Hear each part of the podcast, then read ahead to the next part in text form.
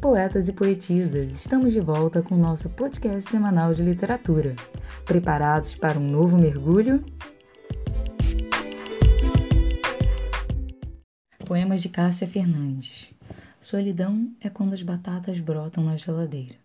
Solidão é o sal amargo dos olhos, misturado ao sal temperado da cozinha, enxugados com um pano de pia, cebolas cortadas de ironia por uma faca ceguinha que eu não cortaria os meus pulsos nem se eu queria. Solidão é quando as batatas brotam da geladeira, a farinha de validade vencida para bolos impossíveis, o açúcar que virou pedra e nem piquenique para as formigas de tantos cafés da manhã não adoçados e não servidos. Manhãs que começam ao meio-dia, os olhos desesperançados para que, ao abrir, possam fechar-se minutos depois e metade dele já tenha se esvaído. Estando em solidão, fazer uma sopa de meia, meia cenoura brotada, meia batata meio apodrecida, meio pão amanhecido e servir fria a si mesma numa xícara. Quando se vive assim sozinho, passa-se a viver porcamente, sem lavar os banheiros, desmazelo, sapatos com o solado para cima, escova cheia de cabelos e cestos transbordando de lixo, roupas pelo avesso e vassouras atrás das portas para espantar visitas que não vêm nunca mesmo. Quando se vive sozinho, aprende-se a estar em silêncio a maior parte do tempo e a ouvir a própria voz frequentemente. E muitas vozes falam dentro, e nem sempre o que é pior é com a gente. Encontro. A vida anda tão corrida que o encontro marcado com uma amiga é no supermercado enquanto faço as compras do mês. Ela me conta seu dia, eu reclamo do ex. Enquanto escolho as batatas, ela narra os casos de amor e de família. Discutimos os temas em alta.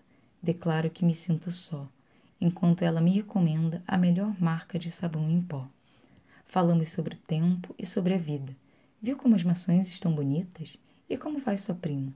E tomamos um café, que a demonstradora da nova marca nos oferece ali em pé. Ela tenta me ensinar uma receita que não terei tempo de fazer. Você não se esqueceu da manteiga? Não precisa levar ovos? Passemos no caixa e nos encontraremos logo. Você está na minha lista. Não me esqueço de você. Pacote completo. Quando a gente ama, compra o pacote completo o bilhete de ida e sem volta. Aí sogra o mau hálito quando acorda, o mau humor, o mau amor. A gente ama, a gente compra o pacote com tudo que vem dentro. Um trem, uma família, um cachorro, um papagaio, um sofrimento. O feijão com carancucho, a pedra. A gente quase quebra um dente quando morde. A gente não pode comprar uma meia-meia, uma meia sola, só o seio esquerdo e deixar na loja uma só alça de sutiã meia taça. Comer só o miolo do pão e do sonho de valsa, e laranja e a couve, e fingir que não houve nem escravidão, nem fome, nem chicotada, nem o pé de porco na feijoada. O amor não se vende avulso, nem picado, para um pé atrás, de um só lado. Se bem que é bem preciso começar com o pé direito, dar ao menos um braço a torcer, e de vez em quando estender a roupa no arame e a outra face.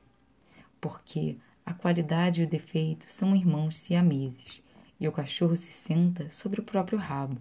Bicho de goiaba é goiaba, exceto para quem está de barriga lotada. Quando a gente ama, não pode escolher se tem aleijão ou se é perfeito. Tem que aceitar a barriga, a remela, o cabelo de nego, o presente de grego, a mão em que sobra ou falta um dedo, e que é a pimenta da vida e que dá tempo à comida. Não há amor que se vende a granel, como fiado, só no armazém ao lado. E se é verdade que a galinha da vizinha é sempre mais gostosa e mais gordinha, é verdade também que não se faz omelete sem cobrar uns ovos ruins e que todo ofício, mesmo de você comer e de eu comer você, tem seus ossos. Semente. Conhecê-lo me fez perceber melhor o que sou, e talvez me tenha feito sê-lo mais plenamente. E perdê-lo me mostrou finalmente que ainda sou inteiramente. Um pouco de si acrescentou, um tanto de mim levou, sem que de mim diminuísse, ou roubasse a menor parte. Talvez somente a esperança de completar-me foi-se. Não existem duas incompletas metades. Ou quando a gente se encontra em estado de semente, isso se chama humanidade. Palavra presa. A palavra de verdade é bonita, está tantas vezes de mordaça, enforcada, comprimida. Ninguém quer, não tem qualquer finalidade no mundo. Pareço um mero adorno besta de oca cabeça. Já essa que está aí, solta, imponente, importante, cheia de propósitos e compromissos, nos discursos noticiários, é a primeira que vem à boca, por nós vendida, palavrório útil, embora à toa. Pior que anda tão acostumado a fingir-se que já nem lembra que é mentira. Quero a palavra presa, a verdadeira palavra, e o sonho com venturoso dia em que serei paga para ficar calada. Arte não compensa. Amor pelos livros, amor incompreendido em tantas línguas, amor amaldiçoado por tantas pragas, intraduzíveis sortilégios. Minha mãe me dizia das manhãs que eu passava no quarto, com um gato remelento no porão, querendo compor livros impossíveis. Que triste vida é essa, minha filha? Não bastasse não dar camisa de flanela a ninguém, nem casamento. E olha o frio aí dentro, e olha a palidez da pele, e lá fora o sol que brilha, o resto da gente brinca. E os escritores são esses senhores magros metidos em quartinhos escuros, enterrados sobre papéis e roídos de ratos e angústias. E essa papelada toda para que serve? É tanto dinheiro consumido e eu nem tinha visitado o Balzac. E nem havia aparecido ainda o fantasma da loucura que ela ameaçava. Amor bandido, amor não correspondido, que irá repetir-se como o meu amor por ela. Tome um Prozac, torne-se médica.